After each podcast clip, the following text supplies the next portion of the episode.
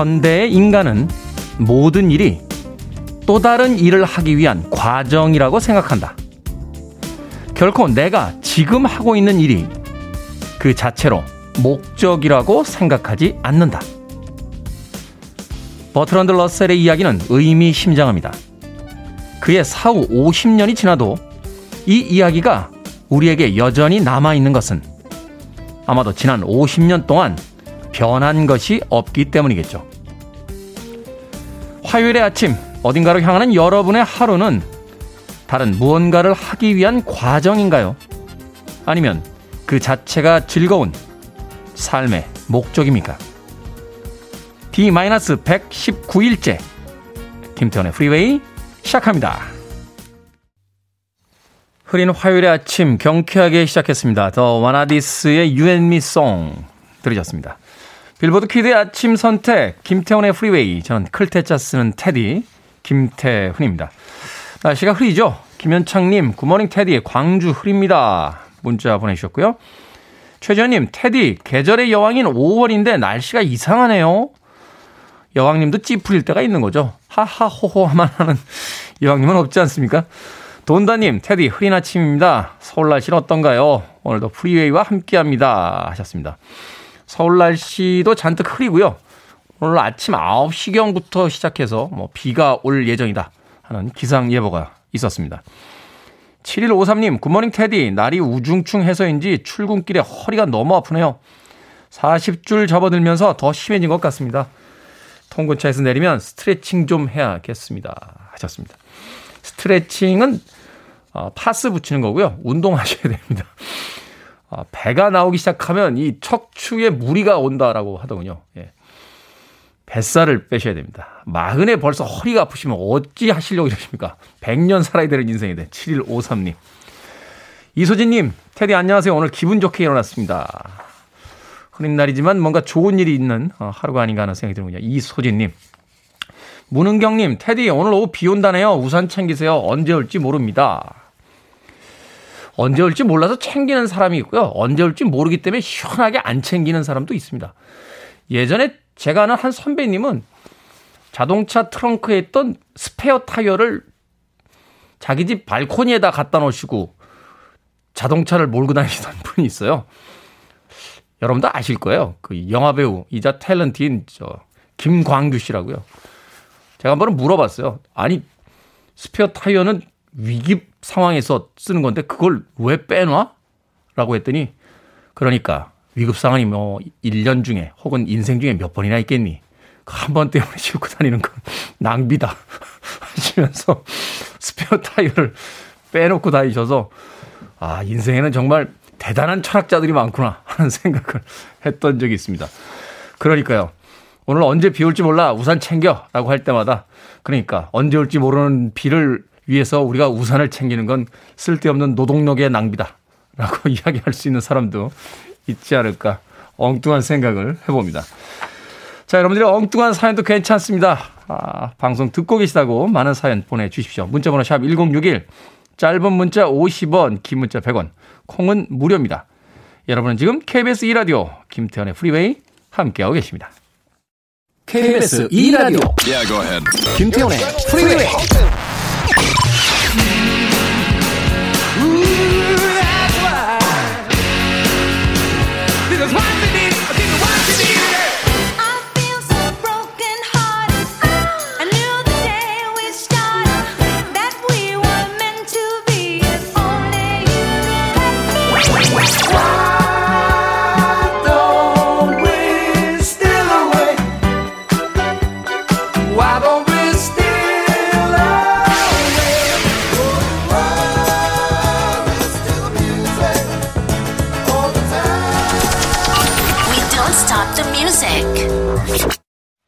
멋진 곡이었죠. 나라다 마이크 월든과 안젤라 보필이 함께했던 Never Wanna Be Without Your Love 들으셨습니다.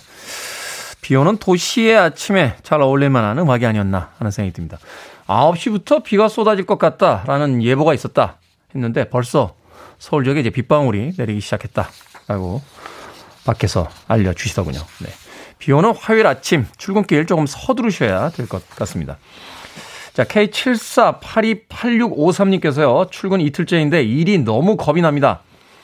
이렇게 나약한 아줌마가 아니었는데 제가 너무 쉽게 보고 들어갔나 봐요. 어떡하죠? 하셨습니다. 뭘 어떡해요? 일 하시면 되죠. 원래 달리기 할 때요, 예, 100m 뛸 때 출발선에서 두근거리지 총소리 빵 울리고 뛰기 시작하면 예, 두근거리는 거 없습니다. 그때부터 그냥 달리는 겁니다. 일을 시작하시기 전이기 때문에 지금 걱정이 되시는 거지. 일이 시작이 되면요. 어, 아무 생각 없이 그 일에 몰두합니다. 너무 걱정하지 마십시오. 모든 사람들이 다 하고 있는 일인데요, 뭐. 6518님, 어제부터 편도가 부었는데 목이 너무 아픕니다. 전화를 받아야 하는 업무가 아침부터 걱정이네요. 오늘은 민원인 전화가 적게 오면 좋겠습니다. 힘내봅니다. 하셨습니다. 상담원의 편도가 부면, 어, 걱정을 해야 되는 건 이제 민원을 넣는 사람들이죠. 어, 저의 민원을 잘 이야기해 줘야 되는데 상담원이 편도가 부어 있으니까 예, 당당히 하십시오. 예, 내가 편도가 부은 건 나의 불행이 아니라 아, 민원인들의 불행이다라고 생각하시면 마음이 한결 가벼워집니다. 이게 말이 되는 소리인가요? 예, 아침부터 이상한 소리를 늘어놓고 있습니다. 5656님, 견과류 먹다가 이빨 깨졌습니다. 사소한 부주의로 돈 나갈 생각하니까 속상합니다. 테디도 치아 조심하세요. 하셨습니다. 저도 왼쪽 위에 어금니가 지금 며칠 전부터 소리를 내기 시작했어요. 치과 가야 되는 상황인데 견과류 먹다가 이빨이 깨졌어도 얼마나 다행입니까? 우리는 치과가 있는 세상에서 살고 있는데 18세기에 태어나셨으면 큰일 나실 뻔 했었습니다. 예. 아파트 상가에 있는 그 수많은 치과를 보며 아 이빨이 깨져도 얼마나 다행인가 21세기에 살고 있으니 라고 생각하시면 어떨까 하는 생각이 드는군요. 5656님 네. 1555님, 오른쪽 어깨가 4개월 넘도록 아파서 어제 정형외과 갔습니다. 50견이라는 진료 결과 받았습니다. 40대 초반 나이인데 벌써 50견이라뇨. 슬픕니다. 4개월 아팠으면 4개월은 치료받아야 완치될 거라는데 팔을 자주 쓰는 직업이라 걱정이 크네요. 테디는 아픈 것 없죠? 하셨는데 저는 이미 지나갔습니다. 예, 오른쪽 어깨 50견 와가지고요. 옷을 못 입었어요, 옷을. 더 황당한 건 몇 달 전부터 놀러 가겠다고 계획을 잡고 몇 년 전에 예, 필리핀에 친구가 하는 리조트의 스케줄을 다 잡아놨는데 서핑을 하러 갔는데 오른쪽 팔이 안 움직여가지고 네, 한 팔로 했습니다. 한 팔로. 네. 그 동네에서 저 외팔이 서퍼로 소문이 나가지고 물을 얼마나 먹었는지 50개월에 가장 좋은 점이 뭔지 아십니까? 어, 병원에 갔을 정도면 지금 최고 피크로 아프신 거예요. 이 병은 시간이 지나면 조금씩 낫습니다. 아, 내일은 오늘보다 덜 아프실 거고요. 모레는 내일보다 덜 아프실 거예요. 그러니까 너무 걱정하지 마시길 바라겠습니다. 스트레칭 많이 하세요. 오른쪽 돌리시면 아프, 아프면서 계속 돌립니다. 아, 아, 아, 아, 아 하면서 1호호님 약 올렸나요? 따뜻한 아메리카노 모바일 쿠폰 한 장 보내드리겠습니다. 커피 한 잔 드시면서 여유 잃지 마십시오. 자, 데릴 홀의 음악으로 갑니다. Dreamtime.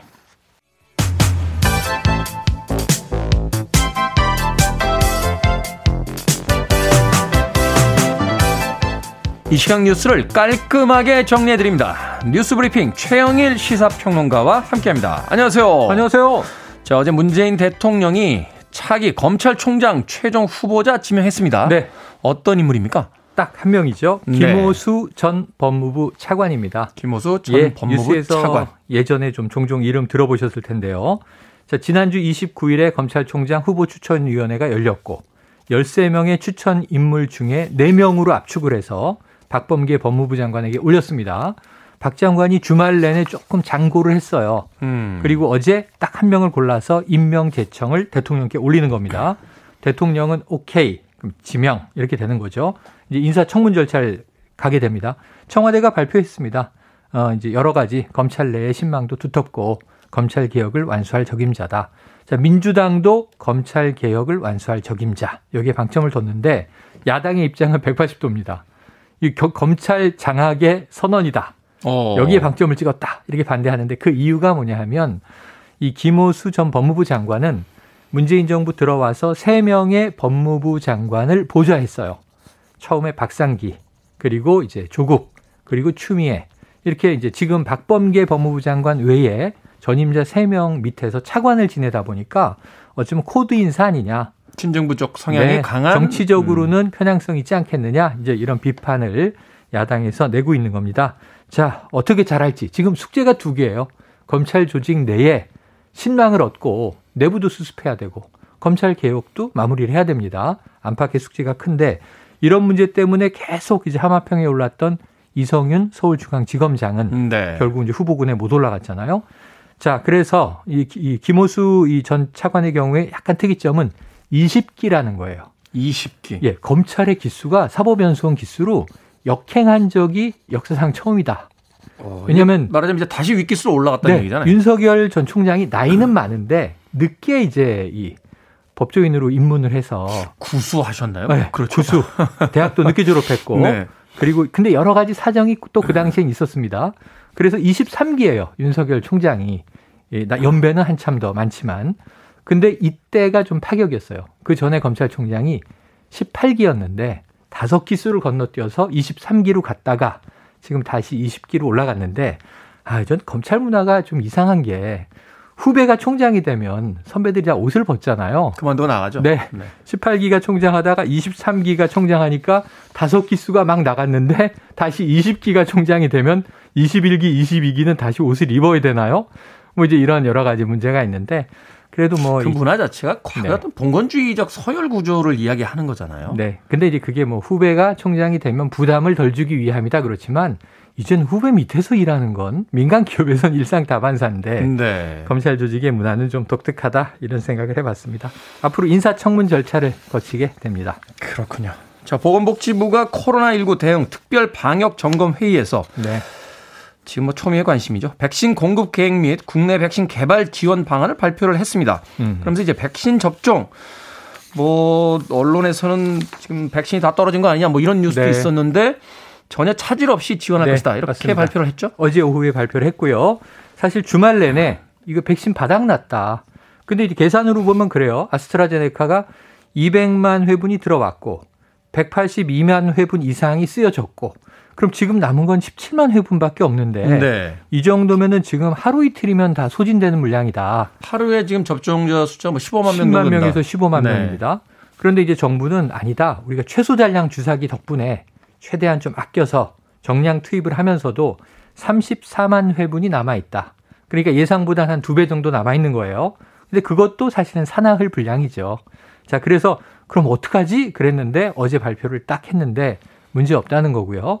지금 아스트라제네카는 무려 이 700만 명분, 그러니까 1,400만 회분이 5월에 들어오고 화이자도 매주 들어오고 있습니다. 수요일마다 들어오고 그리고 이제 이 저 우리가 코백스 퍼실러티라고 하는 공동 구매 국제 연대를 통해서도 들어오고 네. 5월, 6월 이게 상반기에 맞출 물량에 문제 없다. 다만 이게 14일에 들어온다는 거예요. 5월 14일에. 그래서 지금 한 열흘 정도 이제 기간이 공백이. 있잖아요. 요때는 조금 천천히 맞다가 이제 물량이 들어오면 대량 접종을 시작하는 거고 심지어는 상반기에는 65세 이상 고령자에게 맞추는 건데 60세 이상으로 당겼어요. 아, 그만큼 이제 물량 확보에 네. 자신이 있다. 그러니까 60세에서 64세까지도 3분기가 아니라 2분기에 맞는 것으로 당겼고 그리고 이제 1,200만 명 접종이 6월 말까지 목표인데 1,300만 명까지로 한 100만 명을 더 높였습니다. 그래서 일단 정부의 어제 발표를 들으면 약간 수급의 완급 조율은 하겠지만 2분기에도 그러니까 상반기 내에 접종에는 전혀 문제가 없다. 이런 이제 발표가 나왔으니까 믿어봐야죠. 그렇죠. 뭐 지금 백신 두 번 다 맞으면 그 음성 판정 나왔을 때 자가격리도 없애주겠다. 뭐 이런 어, 7월에 여행 상품이 나왔어요. 해외 여행 상품 이런 이야기들이 있어서 분들만. 어, 지금 굉장히 또 약간 네. 좀 뭐라고 할까 좀 희망적 기대감, 네, 기대감을 가지고 있는 사람들이 많으니까요. 빨리빨리 백신 맞았으면 좋겠습니다. 자, 오늘 오개부처 장관 네. 인사청문회 동시에 진행이 됩니다. 제일 핵심은 국무총리 후보자예요. 김부겸 국무총리 후보자인데 오늘이 아니고 6일부터 네. 시작됩니다. 6일부터. 총리는 여야가 이제 합의를 해야죠. 그리고 이제 물론 이제 다수결로 보면 의석은 이제 여당이 많지만 장관은 혹시 야당이 보이콧을 해도 그냥 임명 강행이 되는데 지금 경제 관련 5개 부처 과학기술부 장관 그리고 해수부 장관 또 산업통상부 장관 고용노동부 장관 또 이 국토교통부 장관 동시에 오늘 다섯 명 인사청문회가 있다 보니까 네. 정신이 없을 텐데 다섯 명 후보마다 각각의 약간 이제 언론 검증의 의혹들이 있어요.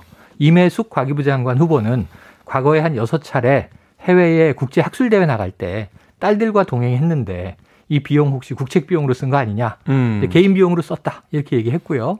그리고 이제 박준영 해수부 장관이 참 특이한 게 이 외교관으로 있었는데 부인이 영국에서 들어올 때 엄청난 도자기 그릇들을 정말 많이 갖고 들어옵니다. 어제 뉴스에 그게 예. 가장 핵심적인 뉴스로 나왔더라고요. 근데 이게 외교 행랑이라고 해서 이제 외교관의 이삿짐이니까 무관세로 들어왔는데 그걸 본인이 운영하는 카페에서 막 판 거예요. 그럼 이거 밀수 아니냐 이런 이제 의혹이 제기되는 거고요. 그 외에 뭐 우리가 흔히 나오는 위장 전입 문제 또 이제 부동산 투기 문제 의혹들이 있는데 오늘 한번 언론을 지켜보시면 적격한 후보자인가 해명을 제대로 하는가 이런 게 중요한데 상당히 좀 어수선한 뉴스들이 청문회 관련으로 쏟아질 것 같습니다. 네, 혼란스러운 정치 뉴스가 있습니다만 그래도 좀 관심을 가지고 지켜봐야 되지 않나 네. 생각해 봅니다. 자, 오늘의 시사 엉뚱 퀴즈 어떤 문제입니까? 자, 신임 검찰총장 후보자로 김호수 전 법무부 차관 지명 소식을 전해드렸죠. 자, 우리나라 지명으로 시사 엉뚱 퀴즈. 자, 이름에 지명이 붙은 음식이 참 많죠. 그 중에 김밥에 무김치와 오징어 무침을 곁들인 충무김밥 지명 퀴즈 나가겠습니다. 충무는 1995년에 다른 지역과 통합하면서 이름이 바뀌었는데요. 충무김밥의 충무 현재의 지명은 이름은 무엇일까요? 1번 통영, 2번 수영, 3번 문근영, 4번 어영부영. 자, 정답 아시는 분들은 지금 보내주시면 되겠습니다. 재미있는 오답 포함해서 총 10분에게 불고기 버거 세트 보내드립니다. 신임 검찰총장 후보자 지명 소식을 전하면서 내드리는 지명 퀴즈. 충무김밥에서 충무는 지금 어떤 지명으로 바뀌었을까요? 1번 통영, 2번 수영, 3번 문근영, 4번 어영부영 되겠습니다. 문자 번호 샵 1061, 짧은 문자 50원, 긴 문자 100원, 콩은 무료입니다. 뉴스브리핑 최영일 시사평론가와 함께했습니다. 고맙습니다. 고맙습니다.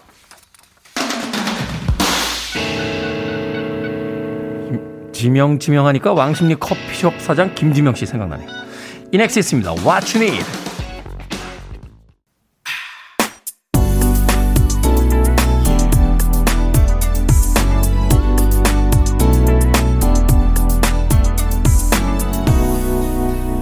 김태훈의 Freeway.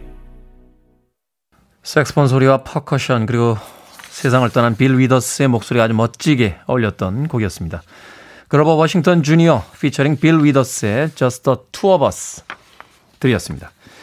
자 오늘의 시사 엉뚱 퀴즈 충무 김밥에서 충무는 지금 어떤 이름으로 바뀌었을까요? 어떤 지명으로 바뀌었을까요? 정답은 1번 통영 되겠습니다. 1995년에 충무시와 통영군이 통합돼서 통영시가 됐다라고 합니다. 그러면 이제 김밥도 통영 김밥으로 어, 불러야 되나요? 그럴 순 없죠. 8131님, 정답, 통영. 저 통영이 고향입니다. 통영이 너무 좋아서 신혼여행도 통영으로 갔었습니다. 그건 아니지 않습니까? 예. 아무리 좋아도 자기 고향, 자기 고향으로 신혼여행. 아, 이건 좀 아닌 것 같은데요. 네. 썬님, 오답, 대조영. 야, KBS의 드라마 있죠? 대조영. 네. 이미영 님께서는 층간 소음 때문에 통잠 못 잔 이미영이라고 보내 주셨습니다. 남윤서 님, 네, 뜬금없이 테디 멋져영이라고 보내 주셨고요. 음, 임수성 님, 제가 완도에서 전복 키워 영, 테디 건강하시라고 보내 드리고 싶네요. 하셨습니다. 바쁘실 텐데 안 보내주셔도 됩니다. 예, 마음만 받겠습니다. 마음만. 자, 오늘의 정답은 통영. 네. 통영 갔었어요. 예. 음식이 참 맛있고 가는 데마다 거북선이 있어가지고요. 예, 깜짝 놀랐습니다. 예. 생각해보면은 자연스러운 모습 아닌가요? 어, 여수하고 통영은 갈 때마다 이렇게 그 이순신 장군에 관련된 여러 가지 어떤 기념품들을 보게 되는데 생각해보면 런던 리버풀에 어, 예전에 그 일 때문에 갔을 때도요. 리버풀은 온통 리버풀 FC 축구팀 유니폼 아니면 다 Yellow Submarine만 있습니다. 예. 비틀즈의 고향이기 때문에 그런 생각을 해보면 통영에 거북선이 있는 게 어, 외국인들에게도 그렇게 보이지 않을까? 우리에게도 아주 자연스러운 모습이 아닐까 하는 생각이 듭니다. 아 이야기하다 보니까 충무김밥 네, 맛있죠. 네, 무에다가 오징어에다 이렇게 아주 김 싸가지고 그게 원래 뱃사람들이 그 배 위에서 먹던 음식이라고. 그래서 김밥 안에 뭐 속 넣기가 그러니까 그냥 김만 살짝 말아가지고. 네? 명동에서 같이 충무김밥 먹던 그 아이는 지금 뭘 하고 있을까요? 네, 문득 궁금해집니다. 서성용님의 신청곡으로 합니다. 아, 오늘 퀴즈 당첨되신 분들 선물 드리는 거 잊어먹었네요. 네. 방금 소개해드린 분들 포함해서 모두 10분에게 불고기 버거 세트 보내드리겠습니다. 당첨자 명당은, 아, 명단은 홈페이지에서 확인할 수 있고요. 어, 콩으로 당첨이 되신 분들은 방송 중에 이름과 아이디 문자로 보내주시면 됩니다. 문자번호 샵 1061, 짧은 문자 50원, 긴 문자 100원입니다. 저희가 모바일 쿠폰 보내드리겠습니다. 서성용님의 신청곡, 다이아나 로스, Missing You.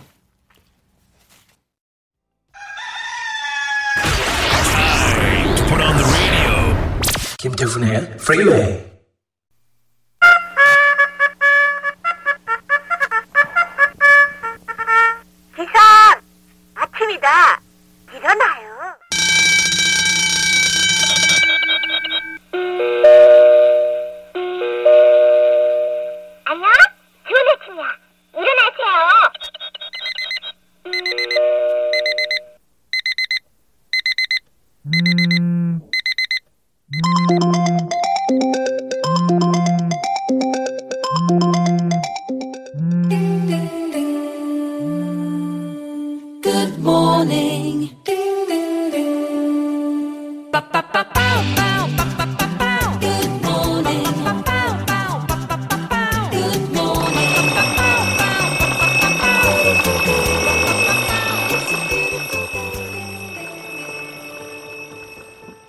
생각을 여는 소리 Sound of Day.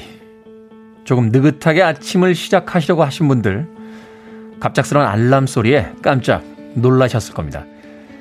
우리의 아침을 깨우는 시계 속에서 들리는 각종 알람 소리 모아서 들려드렸습니다. 우리의 하루는요, 나와의 싸움으로 시작한다고 해도 과언이 아니죠.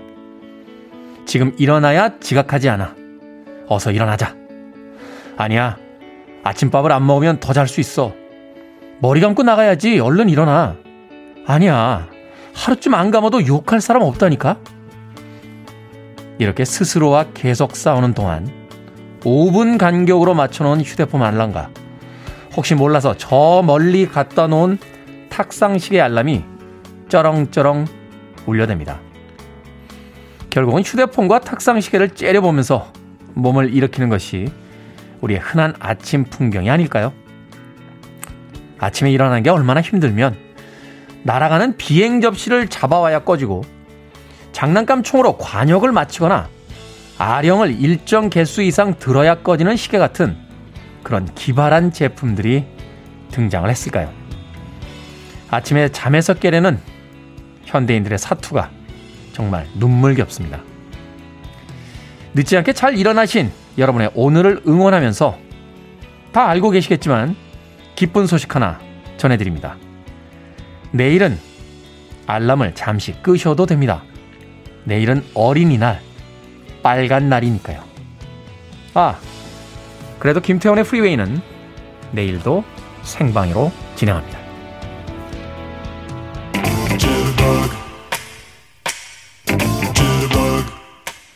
잔나비님께서 신청하셨네요. 웸입니다. Wake me up before you go go. You're listening to one of the best radio stations around. You're listening to 김태훈의 Freeway.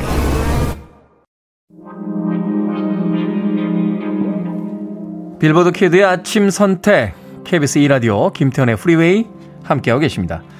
1부 끝곡입니다. New Colors, Smoke Gets in Your Eyes. 저는 잠시 후 2부에서 뵙겠습니다.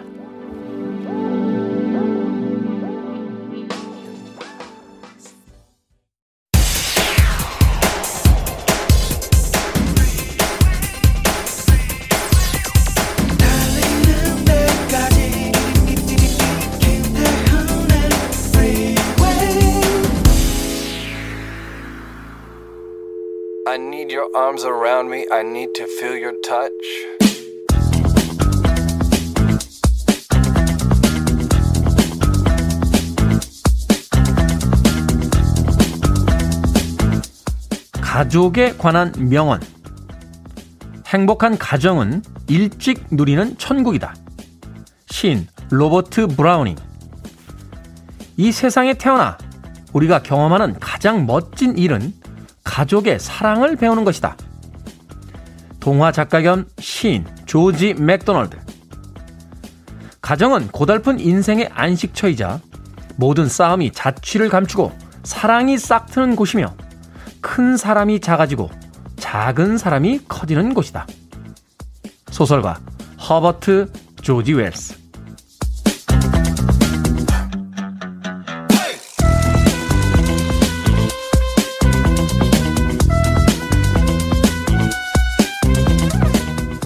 뭐든 읽어주는 남자. 오늘은 박향자님이 홈페이지에 올려주신 가족에 관한 명언을 읽어드렸습니다. 나태주 시인은 이렇게 말했죠. 저녁 때 돌아갈 집이 있다는 것, 힘들 때 마음속으로 생각할 사람이 있다는 것, 바로 그것이 행복이다. 하루를 마치고 돌아간 집에 나를 기다려주는 가족이 있고요. 또 힘들 때 떠올릴 수 있는 온전한 내 편이 있다면 그것만큼 살아가는데 힘이 되는 건 없을 겁니다. 그럼에도 가깝다는 이유만으로 서로에게 가장 소홀하고 또 불친절할 수 있는 존재 또한 가족이 아닌가 싶어요. 오죽하면 부모님 따로, 아이 따로, 부부 따로 기념일을 정해 챙기겠습니까? 5월은 가정의 달이라는데 정작 가족의 날이라는 합쳐진 날은 따로 없으니까요. 그래도 기념일 하루만큼은 가족들을 생각하고 챙기는 것도 좋겠죠. 그보다 더 좋은 것이 있습니다. 그건 바로 평소에 잘하는 것. 바로 그게 아닐까요? 가족에 대한 송가, 뭐 이렇게 해석될 수 있겠죠. 2018년에 세상을 떠난 돌로레스 오리어던이라는 여성 보컬이 있었던 팀이었습니다. 아일랜드 그룹 The Cranberries의 Ode to My Family 들으셨습니다. 김태훈의 프리웨이 2부 시작했습니다. 앞서 일상의 재발견, 우리 하루를 꼼꼼하게 들여다보는 시간. 뭐든 읽어주는 남자. 오늘은 가족에 관한 명언 읽어드렸습니다. 화목한 가정이야. 뭐, 미리 맛보는 천국이다. 이렇게 이야기할 수 있겠습니다만, 그렇기 때문에 가족들 간의 다툼이나 분쟁이 생기게 되면 어쩌면 우리는 조금 미리 맛보는 지옥이 될 수도 있는 그런 것이 아닌가 생각해 봅니다. 최근에 뉴스 보면 패륜적인 그 가족들 간의 범죄 뉴스도 어, 등장을 하고 있어서 마음이 참 어두웠었는데요. 5월 한 달만이라도 가족의 의미에 대해서 한 번쯤 생각해 보는 그런 시기였으면 음, 좋을 것 같습니다. 자, 뭐든 읽어주는 남자, 여러분 주변에 의미 있는 문구라면 뭐든지 읽어드립니다. 포털 사이트에 김태훈의 프리웨이 검색하고 들어오셔서요. 청취자 참여라고 쓰여진 부분 누르시면 어, 뭐든 읽어주는 남자 게시판이 있습니다. 말머리 뭐든 달아서 문자로도 참여가 가능합니다. 문자번호 샵 1061, 짧은 문자는 50원, 긴 문자는 100원, 콩은 무료입니다. 오늘 채택되신 박향자님께는 촉촉한 카스테라와 라떼 두 잔 모바일 쿠폰으로 보내드리겠습니다. I want it, I need it, I'm desperate for it. Okay, let's do it. 김태훈의 Freeway. 80년대 시나 이스턴 정말 대단했었죠. 4884님의 신청곡 시나 이스턴의 Morning Train 들으셨습니다. 이 음악은 1986년도인가요? 우리나라에서 개봉했던 어, 박중훈 씨와 김혜수 씨의 데뷔작으로 제가 알고 있어요. 깜보라고 하는 영화의 예, 마지막 엔딩 타이틀로 예, 사용이 됐던 음악이었습니다. 로얄티를 내고 썼는지는 잘 모르겠습니다. 시나 이스턴의 Morning Train 들으셨고요. 앞서 들으신 곡은 김소연님의 신청곡 로비 듀프리의 Steal Away까지 두 곡의 음악 이어서 보내드렸습니다. 자, 0861님 오늘 비와 강풍 소식이 있습니다. 머리카락이 얼마 없는 저로서는 바람 부는 날이 너무 싫습니다. 계속 머리카락을 넘겨야 하거든요. 여간 불편한 것이 아닙니다. 누가 머리 나는 약을 개발하면 대박 날 텐데. 여하튼 매일같이 아침을 시작하는 1인입니다. 하시면서 바람 부는 날에 대한 소회를 보내주셨습니다. 그러니까요. 누가 달 가자고 했습니까? 누가 화성 가자고 했어요? 그 돈으로 머리 나는 약을 만들었어야 되는 거 아닙니까? 예? 빌딩이 120 몇 층까지 올라가고 뭐 500m짜리 건축물이 생기면 뭐 합니까? 머리가 안 나는데 지금 음? 나사 관계자들하고요. 저 제일 높은 빌딩이 어디죠? 두바이에 있나요? 부르주 칼리파? 네. 이런 거 지으신 분들은 반성해야 됩니다. 예? 머리 나는 약, 다이어트 약, 이런 걸 만들어야죠. 달에 가서 돌 몇 개 가져오는데 돈을 얼마나 쓴 겁니까 도대체. 0861님, 네. 아침마다 샤워하면서 점점 머리숱이 적어지나 이렇게 걱정하는 저로서도 네. 동감하고 있습니다. 아침부터 분노하게 되네요. 진짜 나사분들에게. 장영선님, 우리 집또 전쟁이 시작이 됐습니다. 갱년기 엄마랑 사춘기 동생이랑 또 전쟁이 시작됐어요. 땅굴 파고 숨고 싶습니다. 야 막상 막하죠? 예, 갱년기 엄마랑 사춘기 동생. 누가 이길지 모르는 아주 흥미진진한, 예. 아버지하고 같이 한번 배팅 하시는 건 어떨까요? 오늘 나는 너희 엄마에게 걸겠다. 아니에요. 요새 우리 동생이 사춘기 제대로 만났습니다. 하면서 웃자고 하는 소리긴 합니다만 이거 가족들끼리 싸우면 분위기 냉랭해지죠. 장영선님, 네. 피자 한 판 보내드리겠습니다. 네, 모처럼 가족들끼리 원만한 예, 둥글둥글한 피자 앞에 모여서 우리 원만한 관계를 한번 맺어보자. 피자가 8조각인데 더 이상 형제자매가 없겠죠? 아빠, 엄마, 나, 여동생. 넷이니까 두 쪽씩 드시면 됩니다. 이게 또 가족 숫자가 다섯 명이면 여덟 쪽일 때 남아있는 세 쪽 가지고 또 싸울 수 있습니다. 피자 한 판 보내드릴 테니까, 예, 샵 1061로 문자, 이름과 아이디 꼭 보내주십시오. 어, 그래야 모바일 쿠폰이 갑니다. 짧은 문자 50원, 긴 문자 100원입니다. 진병호님, 큰일 났습니다. 칫솔이 연한 보라색과 진한 보라색이 있는데, 어느 보라색이 제 칫솔인지 모르겠습니다. 그냥 두 개로 다 하시면 안 되나요? 연한, 아, 이상한 방법인가? 어떤 게 내 거인지 모를 때는 두 개를 다 쓰시면 되지 않습니까? 아, 그건 아닌가요? 아니면 그냥 믿어보는 겁니다. 진한 게 내 거야. 하고 정신력으로 이겨내는 거죠. 예, 칫솔 들어가면서.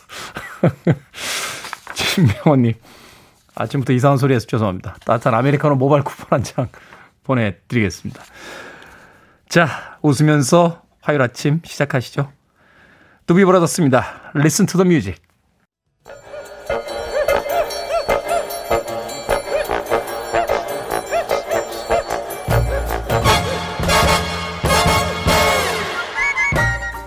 온라인 세상 속 촌철살인 해학과 위트가 돋보이는 댓글들을 골라봤습니다. 댓글로 본 세상.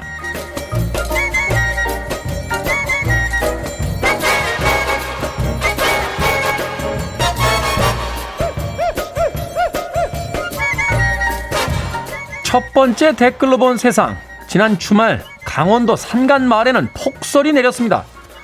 5월에 눈이 오는 경우는 종종 있었지만 대설특보까지 내린 건 22년 만에 처음이었다고 하는군요. 집 마당부터 도로까지 눈이 하얗게 쌓여서 아이들은 눈사람을 만들며 놀았다는데 여기에 달린 댓글들입니다. 외멸님, 옛날 강원도에서 군 생활했던 분들에겐 뭐 그저 그런 평범한 뉴스입니다. 강대승님, 군대 있을 때 화이트 어린이날 있다니까 다들 안 믿었었어요. 하하, 이제야 증명이 되는군요. 그러니까요. 저도, 저도 뉴스를 보다 보니까 그 옛날 자대에 배치됐을 때 총보다 눈 쓰는 밀대를 먼저 나눠주던 군대 고참이 생각이 납니다. 어이, 김희병. 군대엔 오직 두 가지 계절만 있다. 겨울과 더 추운 겨울.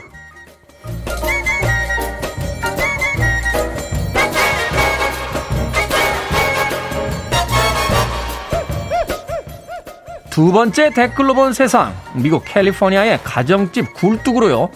천 마리가 넘는 새들이 들어왔습니다. 이 새들은 원래 떼를 지어 좁고 긴 통로로 들어가는 습성이 있다는데요. 새들의 습격을 받은 집은 방부터 화장실, 거실, 창가 할 것 없이 온통 새 천지가 됐답니다. 여기에 달린 댓글들입니다. 베가본드 이터널님, 굴뚝에다 팻말 세우셔야겠네요. 산타클로스 전용 이렇게요. HWHQ님 그래요. 이 정도면 복권 사야 돼요. 그러니까요. 뭔가 예기치 않은 일만 생기면 복권을 사야 될 것 같은 강박을 느낍니다. 살다 보면 별일이 다 생기기도 하지만요. 집안에 천 마리가 넘는 새가 들어온다. 집주인 입장에선 기가 막히죠. 하지만 다시 생각해보면 원래 지구는 주인이 동물들이니까 새들도 할 말은 있겠네요. 이봐, 인간 새업자. 그동안 잘 살았나? 이제 그만 방 빼지 그래.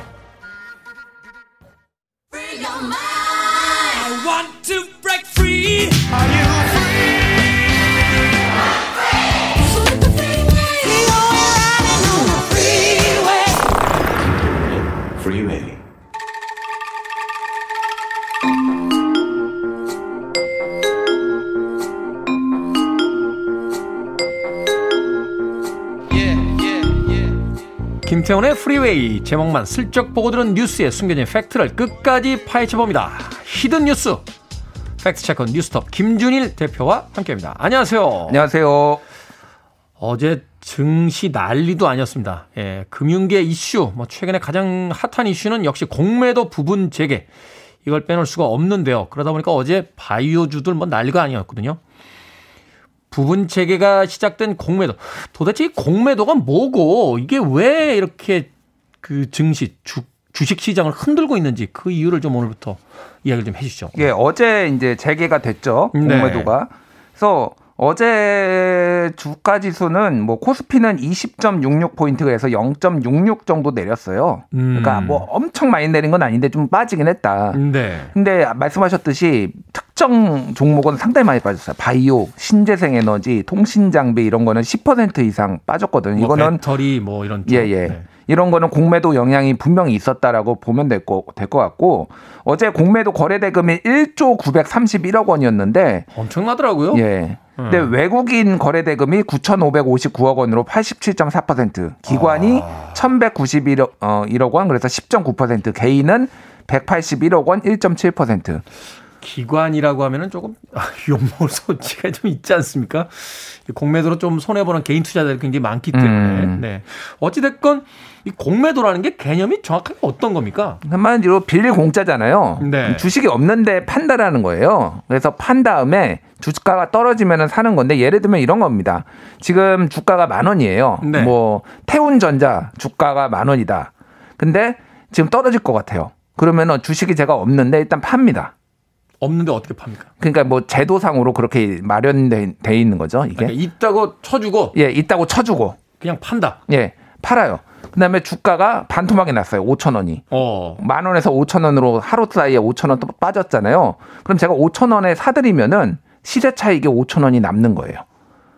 갚으면 아. 되니까 만 원에 만 원에 팔았잖아요. 그러니까, 그러니까 내가 이걸 예. 떨어질 거를 가정해 놓고 어, 내가 그 음. 주식 오늘가 만 원이니까 음. 요거 팔게. 음. 예, 파는 거로 해 놓게 대신 음. 나중에 사서 팔면 될 거 아니야. 그러니까 계약서 예. 체결해서 판다. 예. 해놓고 어느 시기에 딱 5천 원 정도 되는 시점에서 내가 사게 되면 음. 시세 차익이 5천 원이 생기니까 그 내가 버는 거고.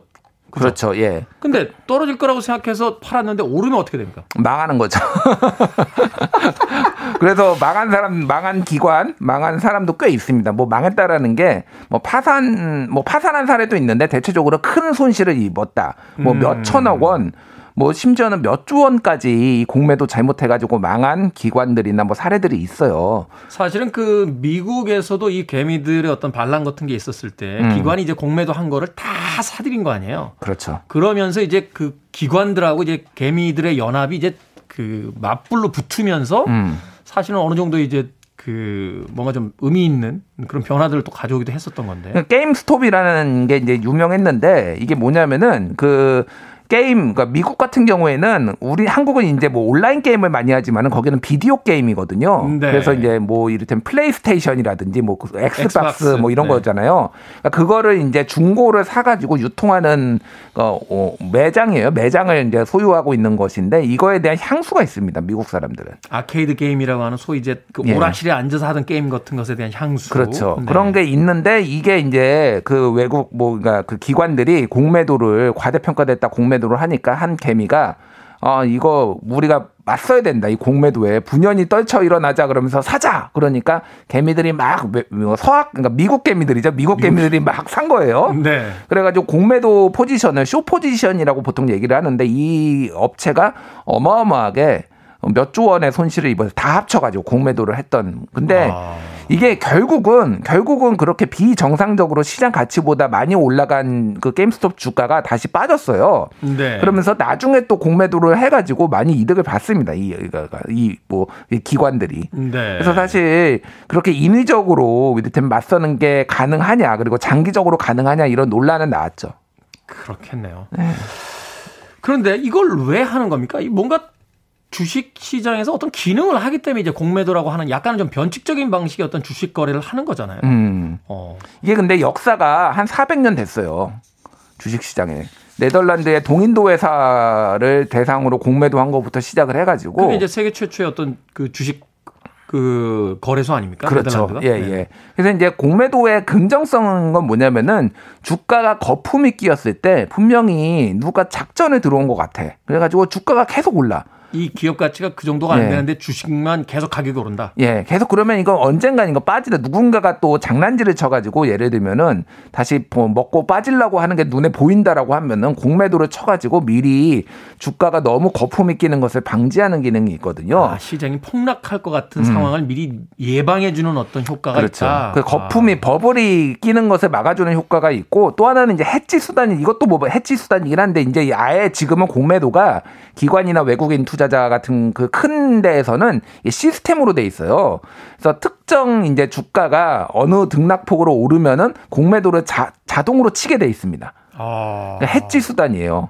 그러니까 이거는 뭐, 일, 뭐 일종의 이제 좀 뭐 너무 많이 급등 급락하는 거를 이제 방지를 하는 이런 긍정적인 게 있고요. 그러니까 주식 시장이 투기화되고 이렇게 그 도박화되는 거를 이제 방지하기 음. 예, 위한 예. 기업이 성장하고 경제가 성장하는 것에서 거기서 이제 연동해서만 이제 주식 시장이 움직일 음. 수 있는 건강하게 만들기 위한 기능 중에 하나다. 그래서 공매도만 전문적으로 하는 투자 회사도 있어요. 유명한 게 힌덴버그 리서치라는 데가 있어요. 이게 네. 이름을 들어보셨지 모르겠는데 작년에 미국에 니콜라라는 수소 회사가 있었어요. 수소차 회사. 그래서 이제 테슬라가 있고 니콜라가 있는데 이게 하- 니콜라 테슬라라는 어, 사람 이름에서 하나씩 따온 겁니다. 그렇죠. 래서 예, 네. 그래서 니콜라는 테슬라는 전기차, 니콜라는 수소차 그래가지고 주가가 엄청 뛰었거든요. 힌덴버그 리서치에서 이거 조작 의심이 든다.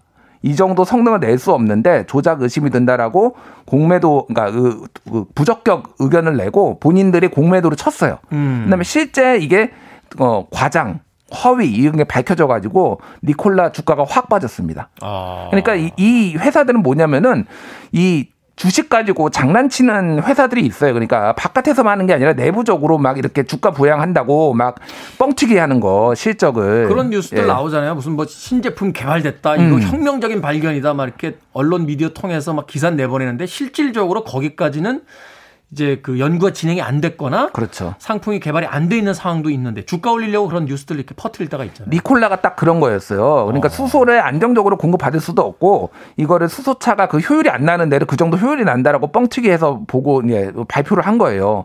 그래서 결국은 니콜라 주가가 빠지고 이 힌덴버그가 상당히 이득을 봤는데 이런 식으로 어, 뭐 회, 어, 회계 조- 회계 부정이라든지 이렇게 하면 뭐 뻥튀기한 거를 다 잡아내는 역할들을 이 전문 리서치 회사들이 공매도를 하면서 같이 하는 거예요. 아, 그러니까 말하자면 이제 자율적인 어떤 시장의 감시 체계 같은 것들을 이제 공매도라는 것을 통해서 이제 일종의 그것으로 이제 보상을 주면서 음. 이제 움직이게 만들어 놨다. 예. 이렇게 볼 수 있는 거군요. 그렇죠. 그런 게 이제 장점이라고 볼 수 있는 거죠. 저도 이 공매도 공부하느라고그 미드 Billions 참 열심히 봤어요. 거기 보면 이제 주식 거래하는 게 이렇게 나와서 예. 드라마도 굉장히 재밌습니다. 자, 음악 한 곡 듣고 와서 계속해서 공매도에 대한 이야기 나눠보도록 하겠습니다. Dire Straits, Money for Nothing. Dire Straits의 Money for Nothing 들으셨습니다. 빌보드 키드의 아침 선택, KBS 2라디오, 김태훈의 프리웨이, Hidden 뉴스 뉴스톱, 김준일 기자와 함께 공매도에 대한 이야기 나누고 있습니다. 김성환 씨께서요, 있다고 치고 파는 게 아니고 빌려서 파는 게 현행 공매도입니다. 무차입 공매도는 어, 현재는 금지입니다 라고 어, 정정해 주셨습니다. 이 부분 조금 어, 수정해서 좀 설명을 해 주시죠. 그러니까 차입 공매도가 있고 무차입 공매도가 있어요. 차입 공매도는 그러니까 빌려서 파는 건데 누구한테 가지고 있는 주식. 남이 가지고 있는 건 누구한테 빌리느냐? 증권사한테 빌리던지 아니면은 뭐 예탁 결제원 뭐 이런 데에서 빌리는 거예요. 거기서 음. 가지고 있는 주식을. 이게 이제 어 차입 공매도고요. 무차입 공매도는 말 그대로 그냥 없어서 팔고 나중에 그거를 본인이 사가지고 메꿔야 되는 건데 무차입 공매도 같은 경우에는 이게 펑크가 나면은 문제가 생기죠. 그래서 한국도 잠깐 2000년에 이 무차입 공매도가 있었는데 그러니까 한마디로 펑크 났어요.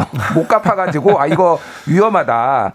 그래가지고 무차입 공매도는 금지가 됐고 지금 차입 공매도만 하고 있는 상황이고 대부분의 나라들이 차입 공매도만 하고 있는데 무차입 미국 같은 경우에도 원칙적으로는 무차입 공매도를 금지했지만은 사실상 무차입 공매도가 거의 그냥 이루어지고 있다. 증권사들이 하고 있다 이렇게 보시면 될 것 같습니다. 음, 네. 자, 그런데요. 이렇게 주식 시장의 어떤 안정을 위해서 사용된 공매도인데 이걸 지난해 금지를 했었단 말이죠, 우리나라가. 예. 그렇다면 뭔가 악영향이 있었기 때문에 금지한 거 아닙니까? 악영향은 또 어떤 겁니까? 음, 가장 이제 대표적인 게 그 무슨 글로벌 금융 위기 같은 게 왔을 때 이게 끝도 없이 주가가 빠질 우려가 있는 거예요. 뭐냐면은 자 금융 위기 왔다, 뭐 외환 위기 왔다. 그럼 주가 빠질 게 보이잖아요. 그렇죠. 떨어지겠죠 계속. 그러니까 그렇죠. 또 공매도를 칩니다. 누군가가 그럼 더, 어. 떨어지, 더 떨어지거든요. 공매도를 누군가 치면은 그렇겠죠. 예 그러면 또 다른 사람이 공매도를 치고 공매도를 치고 하면서 원래는 주가 뭐 지수가 아. 한100 정도 빠질 게 막 200 막 이런 식으로 그 골이 굉장히 깊어지는 거예요. 그러니까 말하자면 체인 리액션처럼 예. 어떤 하나의 공매도가 이제 화제가 되고 경기 안 좋아질 거다. 음. 그래서 공매도가 계속 등장하게 되면 다른 기관들도 어 이거 상황 안 좋아지는데 음. 우리도 빠져나가야겠는데 하다 보면 오히려 과속되고 과열돼서 이제 공매도가 그렇죠. 경기를 끌어내리는 역할을 하게 된다. 그러니까 거품이 끼어서 막 뛰는 것처럼 공매도도 다들 과열 경쟁이 되면은 다 팔겠다. 셀링 포지션만 가지면은 이제 더 너무 주가가 많이 빠져서 네. 지난해 이제 한국 자- 작년에 이제 코로나 때문에 경기가 안 좋았잖아요. 그러니까 뭐 한국을 비롯해서 스페인, 그리스, 프랑스 뭐 이런 나라들이 다 공매도를 금지를 했는데 미국이나 영국은 금지 안 했습니다. 그냥 했어요. 공매도 그냥 계속 했어요. 거기 그러니까 소위 말하는 금융 선진국이라고 하는 데는 이것도 하나의 그냥 시장 시스템으로 봐야 된다. 음. 그러니까 그냥 냅뒀고 뭐 조금 금융이 덜 발달하거나 그런 나라에서는 대부분 이제 시장 안정성을 중요시하는 나라는 다 금지를 했는데 어찌됐든 한국은 올해 5월까지 지금 했거든요. 네, 뭐 5월 금지. 1일, 금지를 1일까지 했거든요. 이게 무슨 얘기냐? 전, 전 세계에서 가장 오랫동안 공매도를 금지한 나라가 됐어요.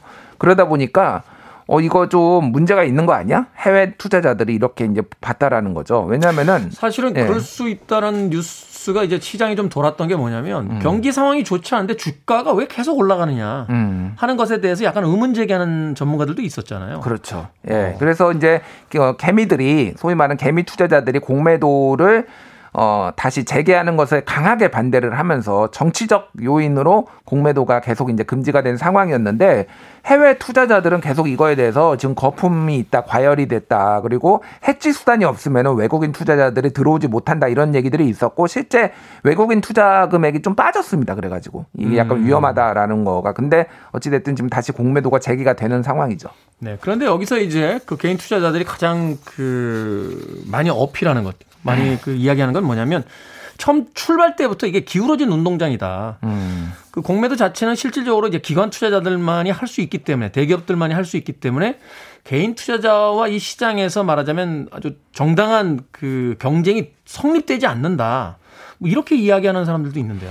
그 뭐 맞는 얘기죠. 기울어진 운동장은 맞는 얘기긴 하고 실제 2019년에 어저께 통계만 보더라도 개인이 1.7%밖에 안 됐잖아요. 그죠. 그 투자 금액이 실제 2019년에 99%가 외국인이나 기관이었고요. 1%만 개인이 한 거예요. 그러니까 앞으로 이제 공매도를 개인도 좀 할 수 있게 좀 늘리긴 했는데 기본적으로 첫 번째는 정보.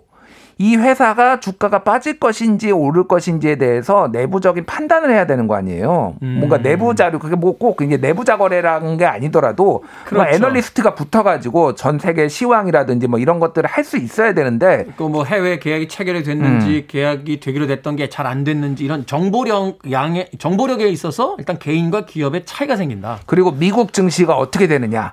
환율이 어떻게 되느냐 이런 것도 다 영향을 미치거든요. 그러니까 그런 거를 분석을 할수 있는 개인은 잘 못한다는 거죠 한마디로 얘기를 하면은 그렇죠. 그러니까 이제 기관들이 많이 했던 거고 그리고 이제 그 개인들한테는 이 증거금을 더 많이 요구를 했어요 그동안 한마디로 아. 얘기하면은 증거금은 뭐냐면은 특정 금액을 내야지만 할 수 있는 건데 어 기- 해외나 해외나 투자자나 기관들은 신용도가 높다라는 거예요. 돈을 원래 많이 가지고 있으니까 약간 손해 보더라도 우리가 빌려줄 수 있어. 그래서 증거금 같은 거를 많이 요구를 안 했는데 개인한테는 많이 요구하다 보니까 투자를 할 수 있는 금액 자체가 대가 제한적인 거예요. 네. 그러다 보니까 이게 이제 기울어진 운동장이다. 많이 이제 요구를 해서 그거에 대해서 이제 개선을 금융당국이 한게 있다는 교육도 교육도 시키고 위험하다라는 거 교육도 시키고 여러 가지 이제 개선책을 내놨는데 그거에 대해서 여전히 불만이 좀 많은 상황이죠.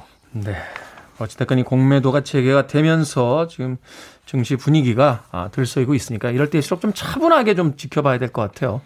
여기에 또 휩쓸려서 막 단기간에 뭔가 좀 이루겠다라고 왔다 갔다 할 때는 음, 분위기 휩쓸리게 되지 않을까 하는 또 생각도 하게 되는데. 공매도는 선물 투자 옵션 이런 거하고 똑같습니다. 옵션 투자랑 굉장히 위험하고요. 레버리지가 커가지고 망합니다. 잘못하면 이게 진짜 조심하셔야 돼요. 알겠습니다. 자, 주식이 투기가 아닌 투자가 되기 위해서 우리가 어떤 것을 지켜야 될지 다시 한번 생각해 봐야 될 것 같습니다. 공매도 부분 재개를 맞아서 공매도에 대해서 뉴스톱 김준일 기자와 이야기 나눠봤습니다. 고맙습니다. 예, 감사합니다.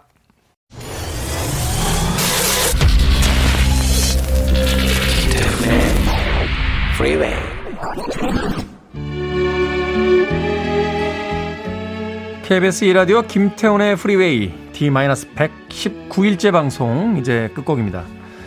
K78432517님의 신청곡 린다 론스타드의 롱롱 타임입니다. 비가 내리면서 날씨가 조금 쌀쌀해집니다. 따뜻한 하루 보내십시오. 저는 내일 아침 7시에 돌아옵니다. 고맙습니다.